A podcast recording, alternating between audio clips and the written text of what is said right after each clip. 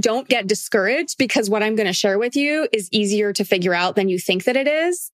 And especially the men that have gone through my course or done coaching with me have been like, wow, this is easier than I thought that it would be. And I'm getting way different responses. Like the kinds of moans I'm getting now are really different moans.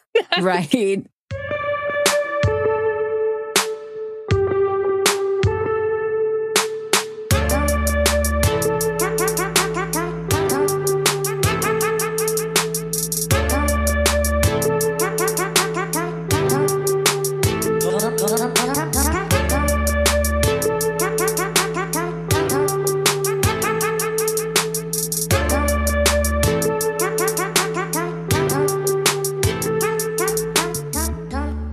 So as I mentioned in the description of this episode, this is actually pulled from a different podcast. This is pulled from the Ask Women podcast, where I was a guest talking about my sex research.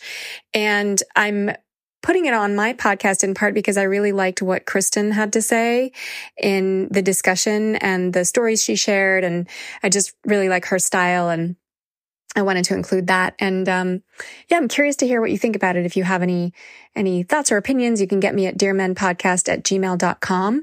And we do talk about my streaming course in this episode, my course called Please Her in Bed, which is all about sexuality and sexual communication for men who have sex with women. And if you are interested in that, you can get it at a discount if you're a podcast listener. So it's normally $97, but you can get it for $69 if you use the code Dear Men. That's all one word, Dear Men. So just in case you are interested after listening to this episode. And then before we start, I wanted to share a cool celebration that is sort of in line with this kind of energy and spirit. This is from one of our clients. He says, I took ownership of my sexuality and just expressed it as I was out and about. So when at Chipotle, I did, and the female cashier kept forgetting what she was saying and laughing as I was flirting with her. I also intentionally made eye contact with a woman with a group of her friends out at night, and she looked at her friends and they all screamed in excitement, which was a cool experience. So this is just a quick celebration for a man who is stepping into his sexual power, owning his sexuality more, being with that out in the world. And the results that he's getting are pretty fun and exciting. And I wanted to celebrate that. You know who you are. So without further ado, we will get into this episode. And you can always get me at dearmenpodcast@gmail.com. I want to jump right into your research and what the most profound points that you've discovered through this research and how it's affected people in their marriages, their relationships, all that kind of stuff. So just go for it. Just give it to me. Yeah. Just like we would in the bedroom, just give it to me. Just give it to me. So I would say that my own sex research came out of two things. One, my own curiosity. I had a couple research questions I was curious about, including how many men are good in bed. And I will also just share that I primarily work with men who have sex with women. So that's mostly what this category is. But the data points for the research I'm talking about today came from over 3,000 people all over the age range, mostly folks in their 20s, 30s, and 40s, and about 80% hetero. So 80 to 85% hetero. So a lot of what we're going to be talking about today is heterosexuality. Just wanted to name that off the bat. And so, I wanted to know how many men are good in bed, meaning how many women who have sex with men think men are good in bed. And also, I had been having some issues with one of my boyfriends in the bedroom, and I'd been really scared to speak up. And so I hadn't. And I was curious about how many other women had ever ended a relationship due to the sex, but maybe not told their guy. Mm-hmm. So those were a few of the research questions I started with. And then I added a bunch on top of that. And one of the most surprising findings that I got, which I think is pretty interesting when you're doing research, I think most of us do have a sense of what we think people are going to say. And then when they don't say that, it's just mind-blowing. So for me, that version was, have you ever broken up with someone because of the sex? And when I originally crunched the numbers, I pulled out folks who identified as straight or men who have sex with women, women who have sex with men. And what I found was that 49% of the men said, yes, I've ended a relationship because of the sex, which included marriages. So for some men I work with, for example, several of the men that I've worked with, I would say many, were in sexless marriages. And that was a big issue. And I've worked with a lot of men around it, et cetera. And so I wasn't that surprised when 49% of men said yes, they had ended a relationship due to the sex, sometimes even a marriage. And at the time, I pulled that finding first and I thought, oh, okay, yeah, the women will probably be maybe half that. So 26%, maybe 30%, maybe on par. And it turned out that it was 61% of women were in a relationship because of the sex. And it was really poignant because in my research, I always leave an other option so people can write in something. And on that one, 3% of women wrote in.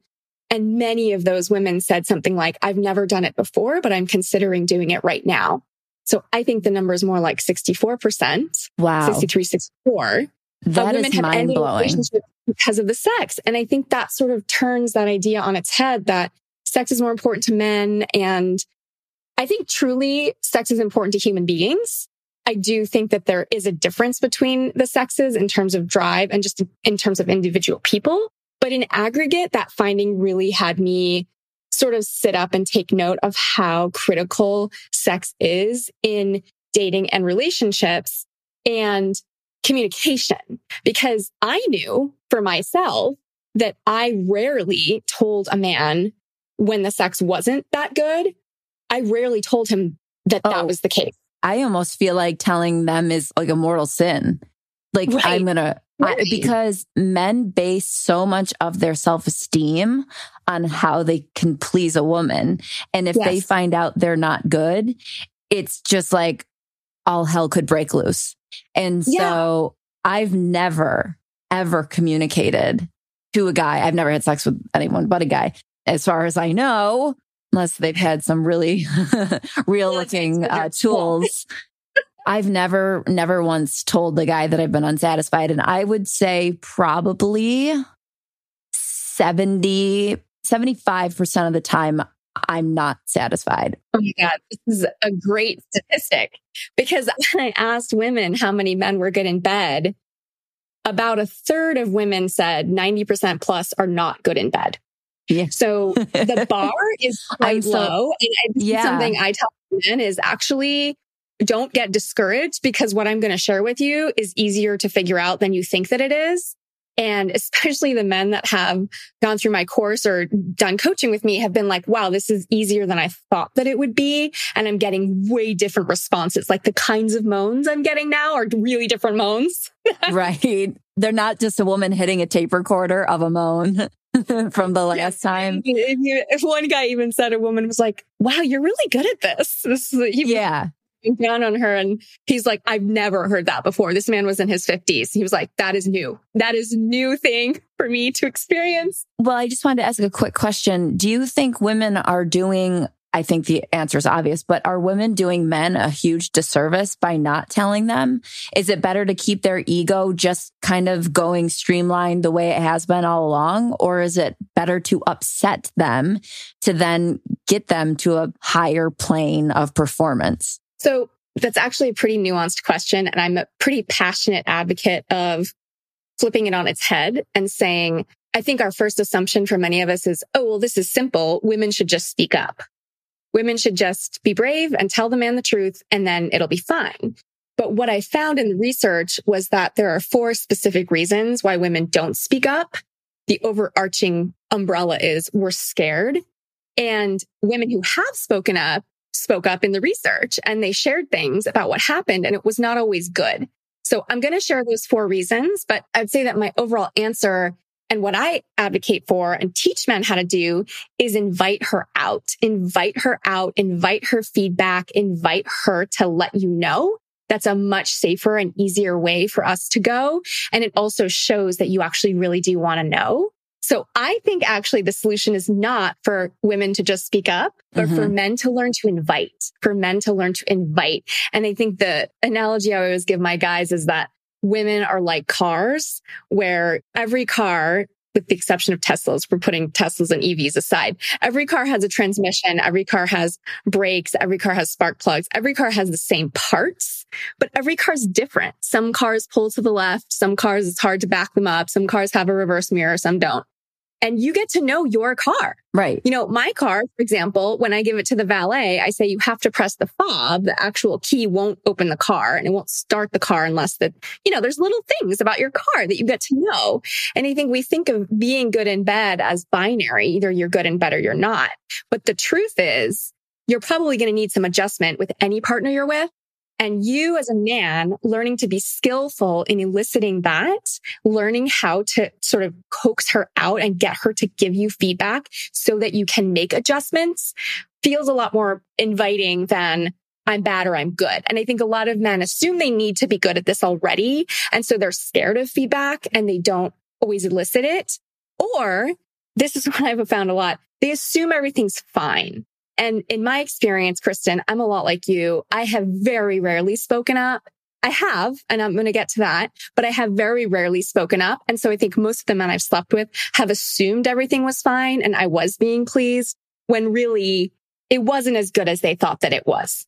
And right. I was too scared to speak up. The times I did speak up were when it hurt, which the vast majority of women listed that as their number one sex problem, pain. And men do not like that. It was less than 5% of men who talked about pain. Yeah. Well, they're not getting a giant thing shoved up their butthole. I mean, I just wouldn't imagine men having pain. It would just be the emotional pain of finding out they're not good. So before you go forward and get into that, I just want to ask you a quick question regarding inviting a woman out to ask her. So you often have guys, when they're having sex with a woman, you often have them saying like stuff like, do you like that? Does that feel good? Now that's quote unquote like asking, but is that inviting? Because if during sex, he's like, do you like that? Does that feel good? And you're like, no, not really.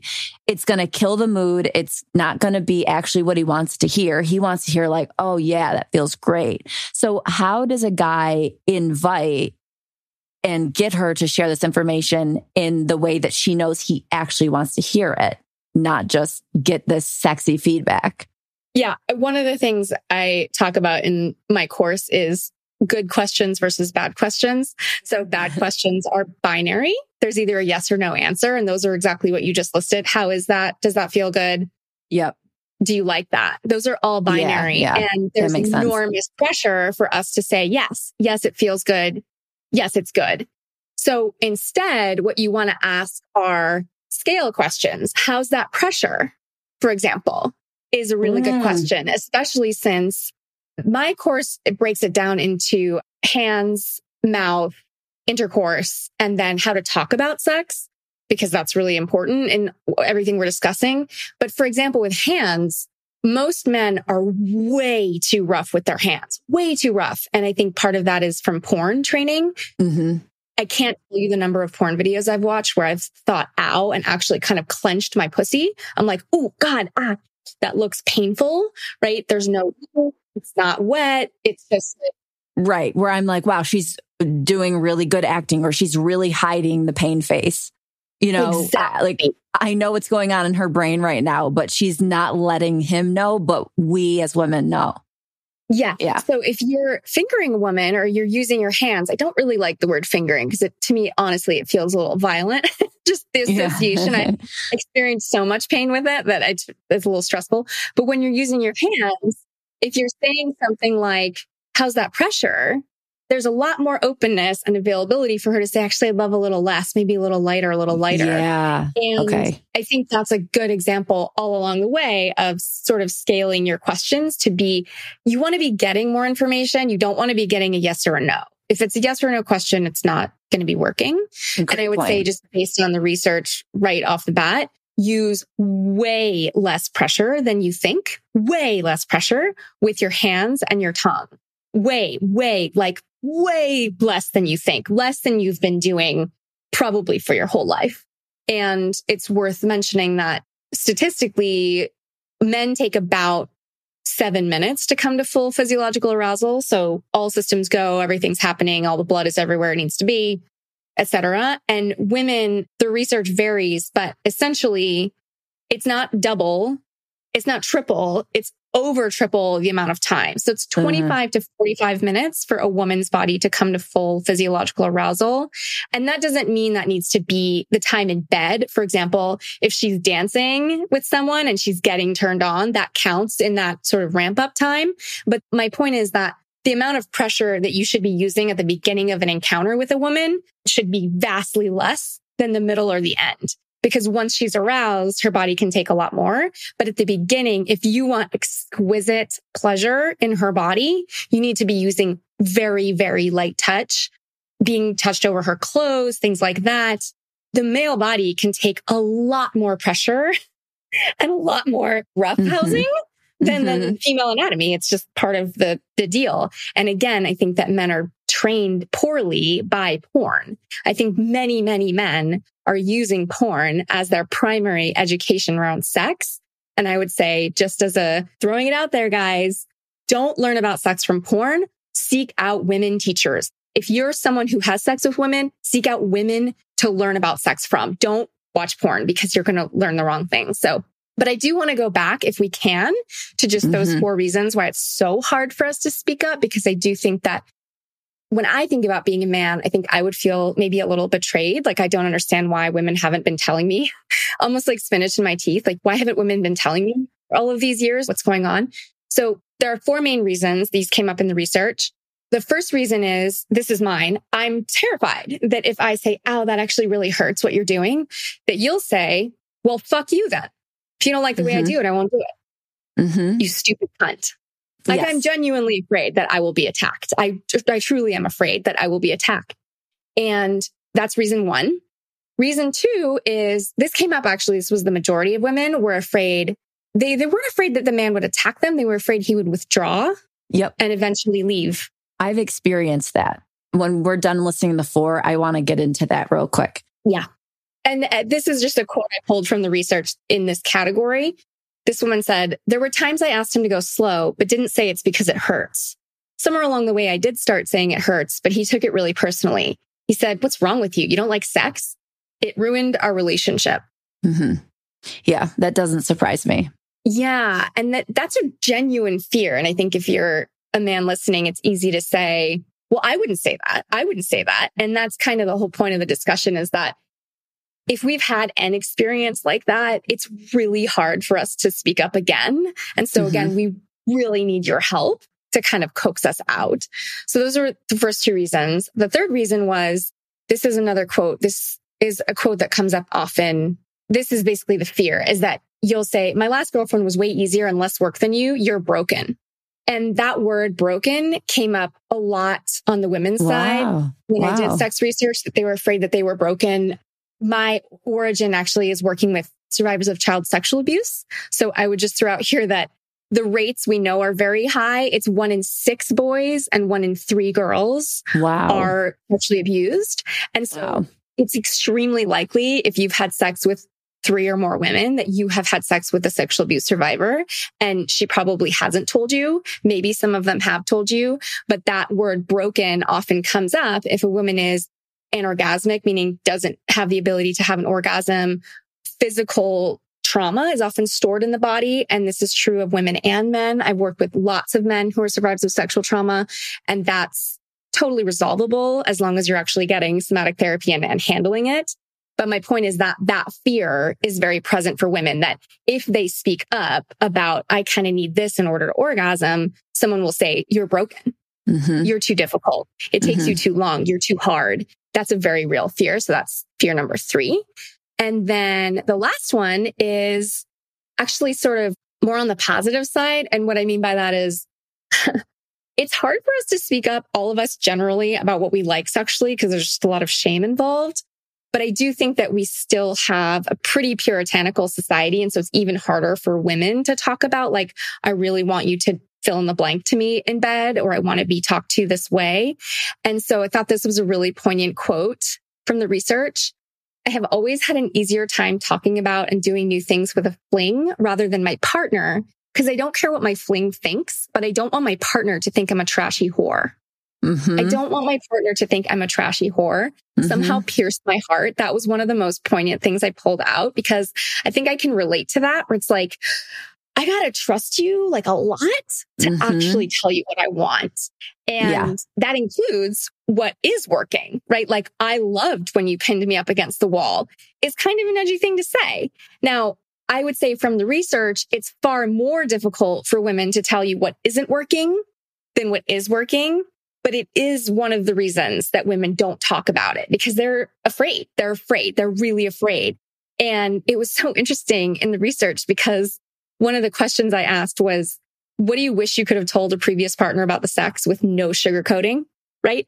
And I think my research is a little bit like a confessional because it's anonymous and it's confidential. So people just go hog wild. You know, there's no reason for them not to tell me everything. And this was really extraordinary, actually. What do you wish you could have told a previous partner about the sex really showed this dynamic. So for example, this is what men said. I need her to tell me what she likes, what she needs. Tell me what feels good and what doesn't. Another man said, what am I doing wrong? Show me how to do it right or how you like it. Take my hand, take my penis, show me. Tell me while having sex so I won't stop or move. She won't tell me how to be better. And then, this is so funny. This is what the women said. Are you ready? What do you wish you could have told a previous partner about the sex? About my likes and needs. Basically everything that are my needs. How I wanted to be touched or how to touch.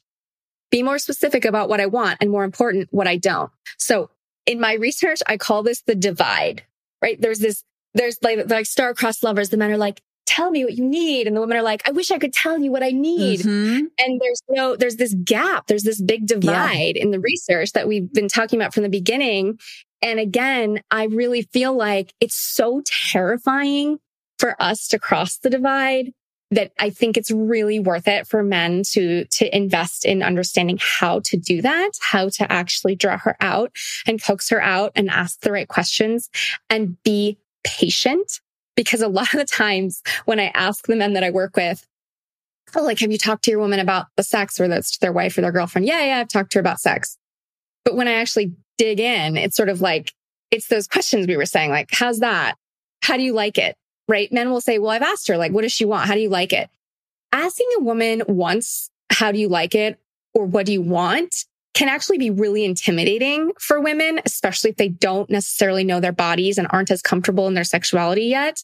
It feels overwhelming. It feels vulnerable. It can feel really revealing for them to actually say, honestly, I really want you to go down on me and I want you to be way more gentle with your tongue. Like, I want you to tease my thighs. I want you to touch all over my body with like a feather. I want you to lick really, really gently and slowly at first.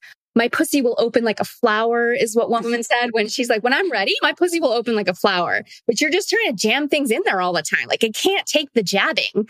So I think that's a thing that men don't really understand, because I think for them, maybe it's easier to say what they want and to advocate for themselves. I think that's easier for some men than others. But I think it's really important for men to really understand how hard it is for us to speak up, how much of a risk it feels like we are taking. And that risk only goes up as we get closer to you, right? As we bond with you, as we love you, as we want you to win with us, as we care about the relationship. We don't want to risk the relationship. We don't want to fuck up the relationship by saying, ow, actually, the way you've been touching me with your hands, our whole relationship kind of hurts. And that's why I want to get to the intercourse faster, because not because I'm ready, but because I want this part to stop. It's almost like you just hit the G spot of my brain of this conversation. I like that analogy. I really like that analogy. Because you just like, it's just all going and like exploding right now for me. And I'm thinking of all my own personal experiences. And I know Marnie would have her experiences to share. And I'm not going to share all of my experiences, but what you're saying, I can attest to every single thing as an individual female. I can't attest for thousands of them, but I know everything you're saying is spot on. And I wanted to go back to number 2. So you said the number 2 reason was because I think it was something about not being intimate, like he would pull away. Yes, it's the fear that he will withdraw and just leave, just kind of withdraw into himself and then eventually leave the relationship. Like I offended him, he took it the wrong way, and now I'm fucked. He's going to leave. Yeah. So I had an experience when I was dating somebody where, you know, and I forget about men's egos and sex. I just forget because women, our ego isn't attached to sex the way men's egos are attached to sex. Of course, we want to be seen as beautiful and sexy and all that kind of stuff and have them enjoy their experience with us. But it's like, we aren't going to be made or broken by the fact that like the guy, I mean, maybe some women more so, but it just doesn't have the same value to us in that sense, attached to our ego. So I was dating someone and we were having a conversation. We were out to dinner. We were having fun. And it's like, all of a sudden sex comes up and I forget you have to walk on eggshells. And I had a couple drinks. I wasn't walking on eggshells in that moment. I was just freely talking. Like I was talking to a girlfriend and all of a sudden I caught myself being really honest and he got really upset. I basically had to say, I'm sorry to him. And I'll explain what it was that I said, but I basically said, oh my God, I forgot I wasn't talking to a girl about sex because it's a very different thing. You can be honest with a girl. And when you're talking to a guy, you can't totally be honest because that withdrawal, that ego, that you're like taking a hammer and smashing this entire world that they've got built up in their head that they've had sexually with women for so long. When all of a sudden you're breaking it and they're going, wait a second. So you're telling me like every girl that I've been with hasn't been pleased and that will make them pull away. I mean, talk about pull out. Like that's like a huge hard pull out. But basically what I said, I was just speaking honestly about when men go down on women and how it can be very hard for women to orgasm with just being given head. And so the person I was dating at the time, he's like, I give really good head. And he's like, all the women come when I go down on them. And I just said, are you sure they weren't faking? And I didn't mean that as an insult. I just meant, I know physiologically, that's just not possible. You could be the best eater-outer in the entire world, but not every single woman, like you said, we're all different cars. So we're all going to come different ways. So if every single woman is exploding when you're going down on them, is it that you're driving the same exact car? Or is it that they're maybe putting on an act for you so that you don't get upset? Yeah. And so when I said, are you sure they weren't faking? I said it so casually and so not even thinking. He folded his arms. He stopped speaking to me and the night was over. And it was just like, he was so mad and so miffed and could not take it that I then had to go, shit, this is a guy I'm seeing. It's a guy that I like. And now he won't talk to me. And now, is he seeing me as a different person? Am I now no longer viable as a girlfriend? We had been going on many, many dates. And so then I learned from that moment with him and, you know, of course, with other men, not to be honest. Yeah. And I was trying to explain like, no, I'm not trying to hurt you specifically and say that you are bad. I'm talking about women physiologically. It has nothing to do with your skills. But to him, it had everything to do with him. And so that's just one example of experiences that I've had when it's come to negative experiences around conversations. And so I learned with that partner to just go with it, to say, everything's great. You're doing great. It's all perfect. And I'm completely pleased, when that was basically the polar opposite of what was happening. Right. And that's the thing, is that it shuts down really valuable conversations that could happen. Yeah. Like he could have learned maybe what he was, because I wasn't with him, you know, and so I could have then expressed what I like, and then that might transfer over to, you know, the next experiences is that he's having, even though again, we're not the same car. I could have helped give him a new perspective on it, then new skills and a new experience. And he could have learned your car, because what I hear in that is, it doesn't work for me. And research-wise, you're actually in the minority. So only 25 to 30% of women can have an orgasm through intercourse. The vast majority of women do not come through intercourse. And many women say the best way for them to come is oral. That is not true for your car. That's not true for your car. If I were a man dating you, I would want to know more about that. Tell me more. Right. Tell me what does have you. What gets you wet and wild? Tell me about your car. Tell me about your car. Not, you just insulted me and emasculated me and took away my masculinity. And I'm enraged by that. So I'm going to punish you with my withdrawal. And I think that that is something that frequently happens. We don't like to say it out loud, but I do think that for the men listening, it is worth really examining your defensiveness and really kind of coming to a different perspective about a woman communicating sexually. And what I mean by that is, if she says, ow, it doesn't mean that you're a bad lover. Okay. Right. It just means in this moment, that's not working. That kind of hurts. That's too much pressure. And by the way, our bodies physiologically change drastically over the course of a month. So the way that my man needs to touch me with his hands during one week is different than another week. So the adjustments we're talking about are kind of constant and ongoing. Right. And then I feel bad for guys. Right. Well, that's the thing though, right? Is the way that conversation could have gone is he could have said, yeah, you're right. Maybe some of them were faking it.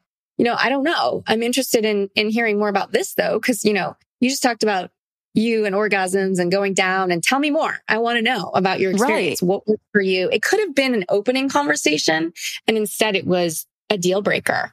And I think that's a poignant example, Kristen, of why we don't tend to say something and why it is such a standout man who does. And I think that's been every man that I've coached around this, every man that has gone and had a conversation with his woman, with the exception of some sort of historical, like the relationship's not working, that woman's really not open to him anymore. Everyone has said, I learned more about this woman and sex than I think I ever would have without this conversation. And in my course, one of the things I talk about is this is an ongoing thing. This is not just you ask once and she tells you. What you're trying to do is actually change the culture of the relationship to one where it is safe to speak up.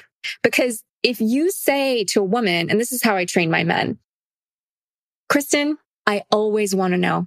I always want to know if something's working. I always want to know if something hurts or isn't working. I always want to know. And you got to say that a few times. And then when she actually says like, ow, like that's a little bit painful. Thank you for telling me. And you can be open and say like, yeah, that stings a little to hear. And thank you for telling me. But what you're trying to do is create a culture where a woman does feel safe to say, I loved that part. And this part didn't work for me so much. Because as you make those adjustments, man, you're getting better and better. You are driving that car better and better. And she is motivated to drive that car. She wants to ride in that car. She wants to ride that car. You know what I'm saying? Like, you are a standout. And that bar, like I said, is so low. And women, a lot of women will tell you over time, not necessarily right away. What I noticed was there was a drastic shift in the research age-wise between women right around like late 30s, like late 30s, 40s, 50s, 60s, women start to give fewer fucks about how they're perceived. And so they tend to start to be more honest with men sexually. So if you're sleeping with a woman who's more empowered or more already that way, and you say, tell me what you like, I always want to know, she's probably going to have something to say. But if you're sleeping with a younger woman who's not as developed sexually, right, doesn't necessarily know her body as well, she might say, I don't know. I'm not sure. Don't give up. That's just the beginning. You're starting out, you're starting to learn. And that's when those questions come in of how's that pressure? And there's the other questions I talk about in the course, but they're all along that range of you're trying to get to know the car. You're trying to get to know the car. And trust me, it's worth it. It's really worth it. And it's not as hard as you think. As soon as you kind of make that shift of like, oh, I'm learning how to drive this car instead of, I need to be a master race car driver already, or else I'm not a man. And I think that's the dichotomy, right? Is that man felt threatened in his very masculinity when you said that, which is such a sad and inaccurate way of looking at it. It's like, does it make you less of a man if your woman experiences pain during sex? Most women report that. So at some point during her cycle, she's going to be really sensitive and you're going to go to those nipples and it's going to hurt. And it's okay. It doesn't mean that you're a bad man. It's just like, oh, good. Okay, good. I'm just going to back off there. want to try something else? How's this pressure? Maybe you want your hair stroked tonight. It's okay. It's not the end of the fucking world. It's actually, you're a good guy, right? You're a good guy if you're learning how to adjust to your car. Well, honestly, as you're talking and I'm hearing these points of like, what's this kind of pressure like? And I want to know and tell me. And I can just feel, I don't know if I'm just like, I really need to like touch a man right now, or it's just kind of exciting me in the sense of I can feel the connection with that, both physically and mentally. And so with women, we're going to be so much more down to connect with you mentally when you make us feel safe physically.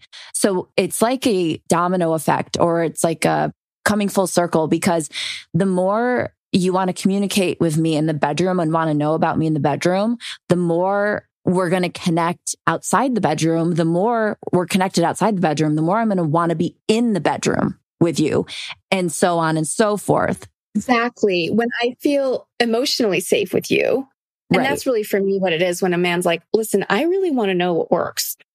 And I really want to know what doesn't work, because I want to know your body. I'm like, oh, wow, you're advanced. You're mature, right? Yeah. And that is so sexy. You have to back that up, though. You have to back that up. If she does say it hurts, you can't pout. You can't sulk. You can't do that stuff. It has to be, you can say, like I said, you can say like, okay, I'm honestly, that stings a little. And I'm really glad you told me. I love that you told me. Thank you for telling me. I always want to know. You can repeat that. But that emotional safety that's built when you do that over time, like you said, Kristen, I think also leads to better communication outside the bedroom, because it's a way of thinking. It's like, I do always want to know when something's not working. I do want to know if I've hurt your feelings. I do want to know. And that kind of constant, like, please tell me attitude. Yeah. It's the opposite of fragility, right? It's resilience. It's, I right. can take it. I want to know. And I think that takes a certain level of development to get to, but it's so healing. Like you said, it's so restorative.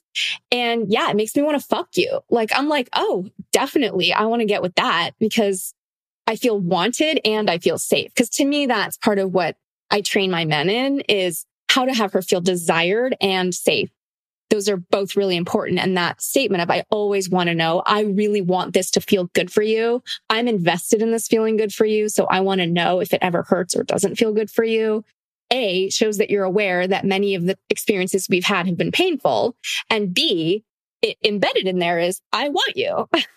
I want to be sexy with you. I find you very attractive and I want you to be having a good time, and I can handle it if something isn't working. It's so masculine. To me, it's incredibly masculine to open that space in a relationship.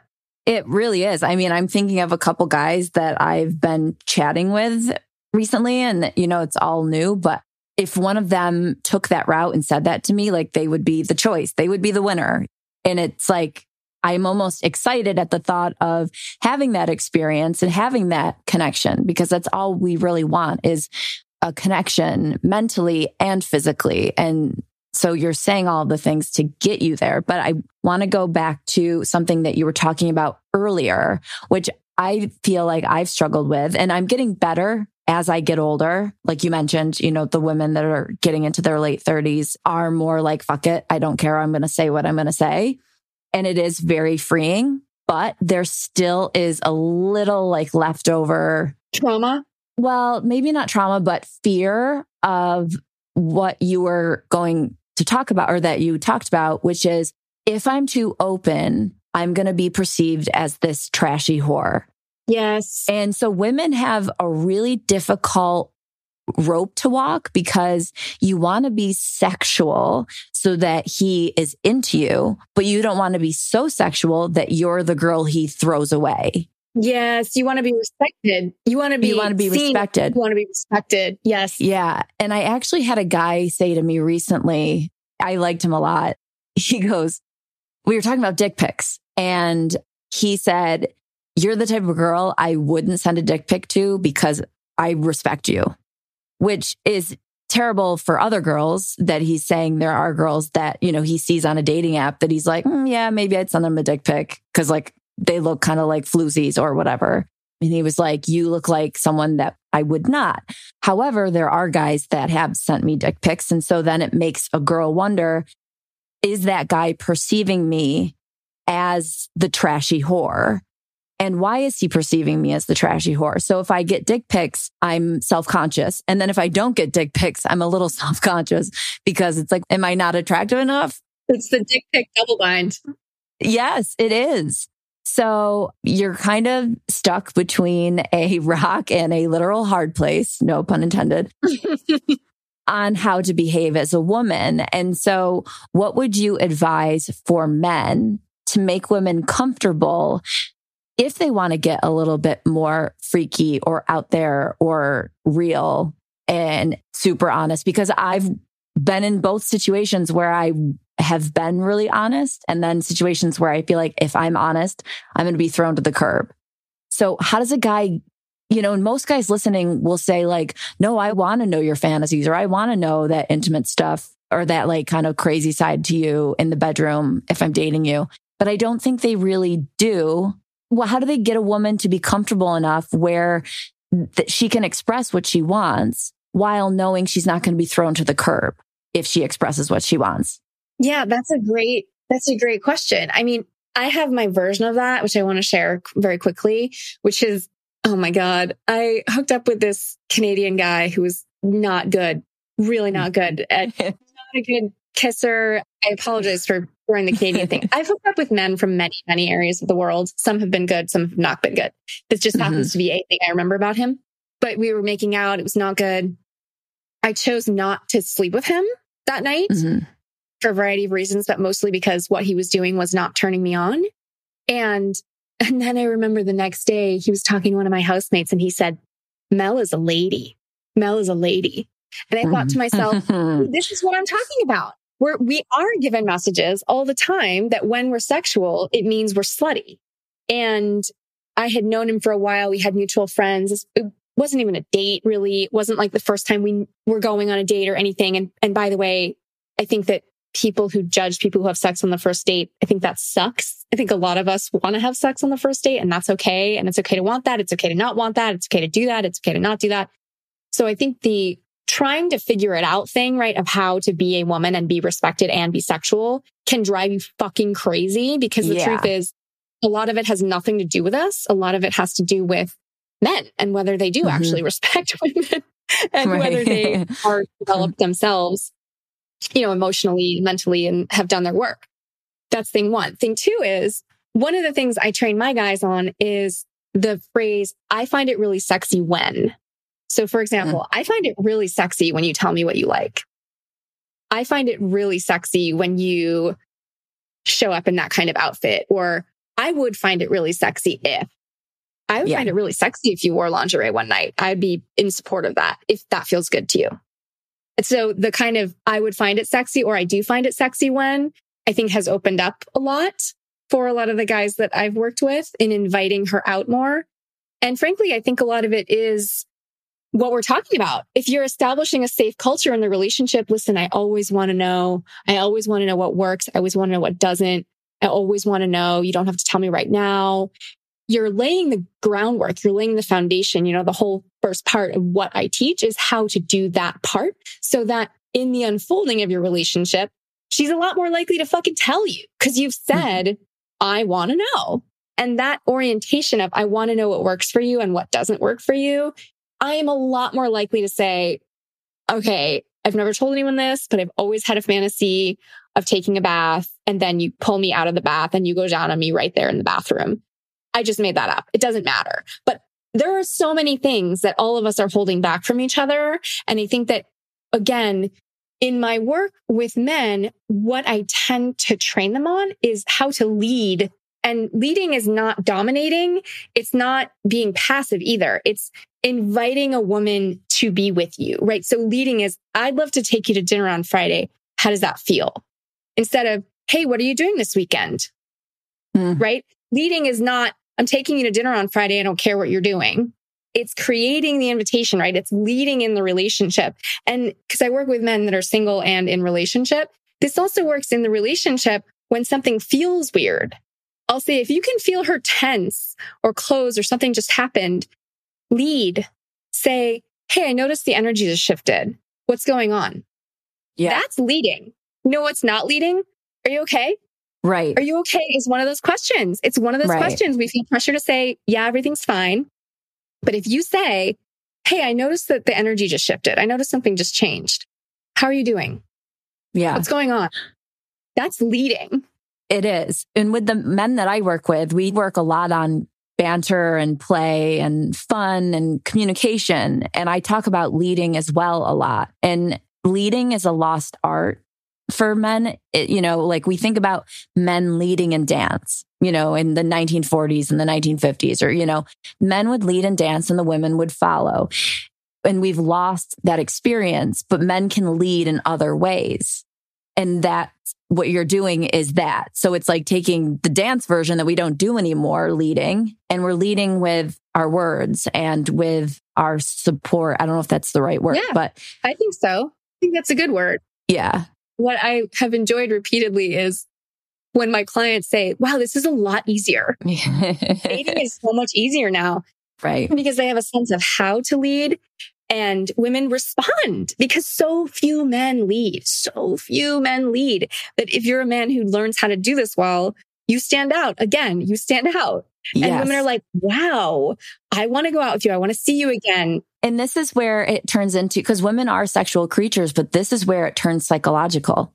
Because when you're leading, I mean, like, again, I don't know if I'm just so desperate for a dude right now, but it is a turn on. It's not like the cliche of like, if, you know, sometimes we joke about the show, and I feel like Marnie and I sound like we're like 55 years old, but we joke about like, if a guy does the dishes, it's like, oh, that's such a turn on. But it's really not that he does the dishes so much. It's that he's leading or so, he's taking action. Mm-hmm. And we're so turned on by action. Yes. And by that masculine energy really is like such an aphrodisiac. And I just feel cheesy even saying that word, but it's true. And that he walked in and he noticed there are things that need to be done here. I'm going to do them. There's something about his presence and noticing. And that's also what's taught about, hey, I noticed something just happened. What's going on? How are you feeling? Right. The, hey, I just noticed the energy shift. That is already attractive to me. Because it means you're actually fully present here with me. Yes. You are noticing me. You are seeing me. That is hot. So now, interestingly, I tell my men this. I'm like, you've already won half the battle. Saying, hey, I noticed the energy just shifted. She's now answering from a different place because she already feels seen. So whatever's happened, now she's going to be more open about it because she feels noticed. Rather than something happened, we're tense, we're in the car, nobody's talking, he's not bringing it up. I feel hurt. Now I feel shame about feeling hurt. And now I feel down. I feel like he hasn't noticed me, et cetera. It's just getting worse rather than him taking the initiative. And I have immense respect for men's intuitions. I think that we give a lot of credit to women for their intuition. And I think that's true. I, in working with a lot of men, have deep respect for the masculine and for male intuition and how much they are tracking their partners all the time. I'm like, you noticed that? And they're like, yeah. I was aware the whole time. I'm like, why didn't you ask me about it? I don't understand how you were totally there, present, like tracking the whole thing. So I'm always telling my men, trust yourself. If you feel like something's going on, something's probably going on. Yeah. So speak to it, lead, be the first one to break the silence. Say, yeah, I'm noticing I'm feeling a little uncomfortable. I'd love to hear what's going on for you right now. That's leading. Right. So they have to be willing to be paying attention to themselves and to the situation and to her. So you can't like put on blinders and go in robot mode and just be like, you know, unobservant. You have to observe the energy, observe her. Yes. My experience in working with a number of men is that many men are trauma survivors from their childhood, little T trauma or big T trauma. Mm-hmm. So many men go into a freeze state. They can feel something's happening, but they don't feel equipped to do something about it. And sometimes they physiologically are in a freeze state. So I give a lot of grace to men, and I understand that a lot of the fear comes from somewhere, especially children of neglect. We tend to attract a lot of men that were from homes where there was emotional or physical neglect. and you can work on that. It doesn't have to be like that forever. But I just want to say, I also understand if there's a reason why it's scary to say or to lead or to take action or to be engaged. And what I've seen that's been gratifying is, again, the men who choose to do it and choose to grow are like, whoa, this is a lot easier. And I'm getting way better results and I'm having better sex and I feel more connected to my partners. You know, we've had a lot of divorced men. I'm curious if you've had this experience either, but we've had a lot of divorced men who've said, I've gotten closer to this woman in 3 months than I did to my wife of 10 years because I've been leading the conversations. I've been leading. Yes. She's been open. And I think that's sort of a credit to the virtuous cycle that can happen, right? When he's leading with vulnerability and she's opening and he's leading and she's opening, there's an upward spiral. Whereas for a lot of those men in their marriages, there was a downward spiral. She didn't feel noticed. She didn't feel seen. He didn't speak to it. The dynamic calcified. And then it was horrible for everyone involved. Yeah.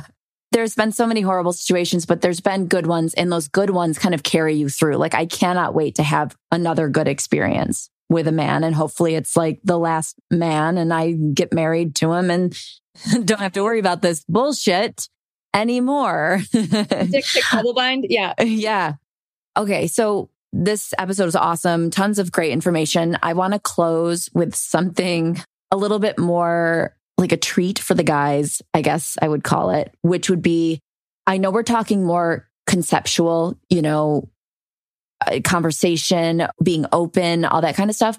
But do you have any go-to, this is probably the opposite of what you do or what your teaching method is, but do you have any go-to sexual moves for guys that they can take away almost as like a parting gift of this episode?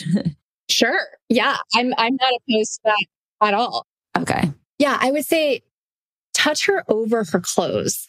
And I don't just mean her jeans, but I mean, take her jeans off and touch her over her panties and take a while there. Take a while. Because my experience is men tend to rush that really fast. And there's something really... I don't even know what happens. It goes so fast. No.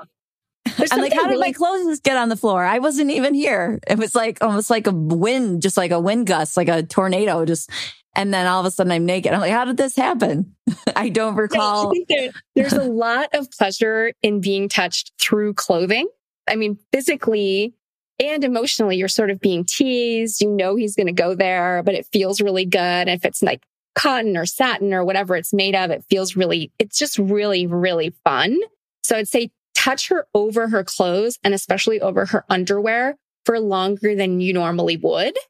And that goes with your cock as well, right? Tease her with your cock through her panties, not with them off. I mean, it's great with them off too, but anything you can do to kind of extend that sort of golden time of turn on, she's going to be more excited. She's going to be more wet. She's going to be more ready. She's going to be more turned on, all of that good stuff, and use way less pressure than you have been. So touch her over her underwear with less pressure. And I would love to wrap out with just some of the quotes from women who were talking about the men who are the best in bed. Yes, go for it. He broke me out of the cage of vanilla sex that was my marriage. Oh, she's lucky. I feel like he read me like a book, played me like a fine instrument. It was slow and deliberate and left me begging in the end. I love, and those are just a few of them. So I think that experience that you were speaking to of feeling deeply seen and connected, to me, that is the potential of excellent sex. It's, oh, you're really here with me. Oh, you really care about me. And not necessarily we're in love, we're doing the whole partnership thing. I've had excellent sex with men who I didn't go on to be with, but I felt deeply seen. I felt valued. I felt cherished. I felt loved. Even if we weren't saying the I love you thing, that's the potential. And I had lots of orgasms. It's all connected, right? When I feel you deeply with me and I feel like you are reading my body like an instrument, you are paying attention to me and you are gentle with your hands, gentle with your mouth, you know, actually slowing down and being there. It's intoxicating. Yeah. And that's why sometimes I've enjoyed more of a hookup than sex with a hookup, than, and I've been holding off saying this. So I'm like, do I want to say this in case like family members listen? It's horrible to think like your second cousin's brother's uncle could be knowing like your sexual life. But I was holding off saying that some of the experiences that I've had that have been the best are more of the hookups or like the sex on the first date, because there's not this pressure to be like, we need to like know everything about each other. You know, it's like they're aware of you, but the pressure is off. So you can be more open and have more fun or something. I'm not saying that for every single situation, but that is just that low pressure environment where you feel so turned on when this kind of stranger guy sees you. I don't know. Mm-hmm. I don't know what I'm saying really at the moment, but yeah. Well, there's a certain freedom in it. And I would imagine as well that the circumstances you're thinking of, the man was pretty present and he was actually to your body. So there was a quality of his attention. He was good at what he was doing. He was good and he was there with you, and you did feel seen and you did feel wanted. Those are really the main elements of great sex. Feeling seen, feeling wanted. Yes. All right. Well, you're making me hot. So I got to go now. I got to shower. Now I have to shower. So this has been such an awesome episode. I think the guys listening got so much out of this. Melanie, thank you so much for joining myself and Marnie and Spirit today. So where can guys find you? How can they work with you? What are some of your courses? Just give it to me. Yeah. So I run the Dear Men podcast, Dear Men, How to Rock Sex, Dating, and Relationships. I think there's a lot of great content on there for men that want that kind of thing to listen in a similar way to this. And then if you're interested in the course I mentioned, it's called Please Her in Bed. And that's just pleaseherinbed.com, or you can find it on my site. And I did make a promo code for 25% off for Ask Women. So if you use the code Ask Women, you'll get 25% off of that. Amazing. Okay. Well, you guys should definitely do it, because life is short. Make it as good as you can, but especially in the bedroom, and do it for like women like me. Like, we need you guys to be good. We do, because we want it. Yeah. We want to feel it. We want to feel good. So go check out Melanie's stuff. Thank you so much for listening. Share the show with your friends so your guys can be better in bed too. You build a circle of cool dudes with great women, then you're going to be around more great women. So it's true.